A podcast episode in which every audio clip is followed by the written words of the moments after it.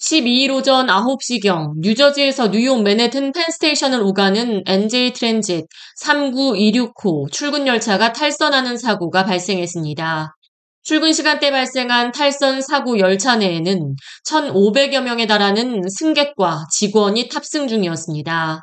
다행히 인명피해는 없었지만 열차가 링컨터널 인근에서 탈선하며 저속으로 운행됐고 뉴저지에서 맨해튼으로 진입하는 유일한 통로를 막아버리며 오전 내내 NJ트랜짓 열차 운행이 중단됐습니다. 암트랙 역시 운행에 지장을 입었습니다. 또 열차 내에서는 폐쇄공포증이나 공황장애를 호소한 몇몇 승객들이 열차 내에서 불안에 떨며 발작 증세를 보인 것으로 조사됩니다.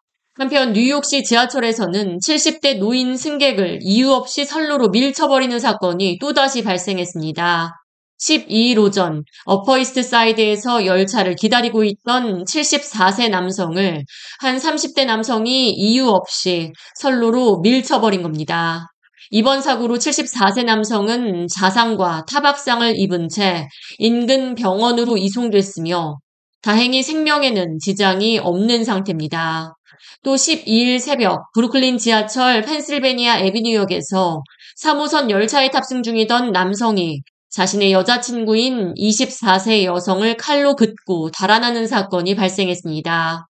피해 여성은 손을 칼에 베이며 심각하게 다쳐 병원으로 이송됐습니다.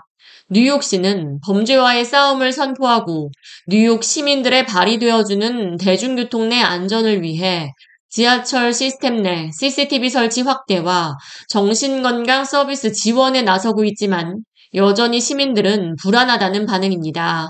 뉴욕시경이 최근 발표한 자료에 따르면 지난 9월 4일부터 9월 10일까지 일주일간 대중교통 내에서 발생한 범죄는 33건이며 2023년 들어 152건의 사건이 발생하며 전년 동기 대비 12% 감소한 것으로 집계됐습니다. K라디오 이하예입니다.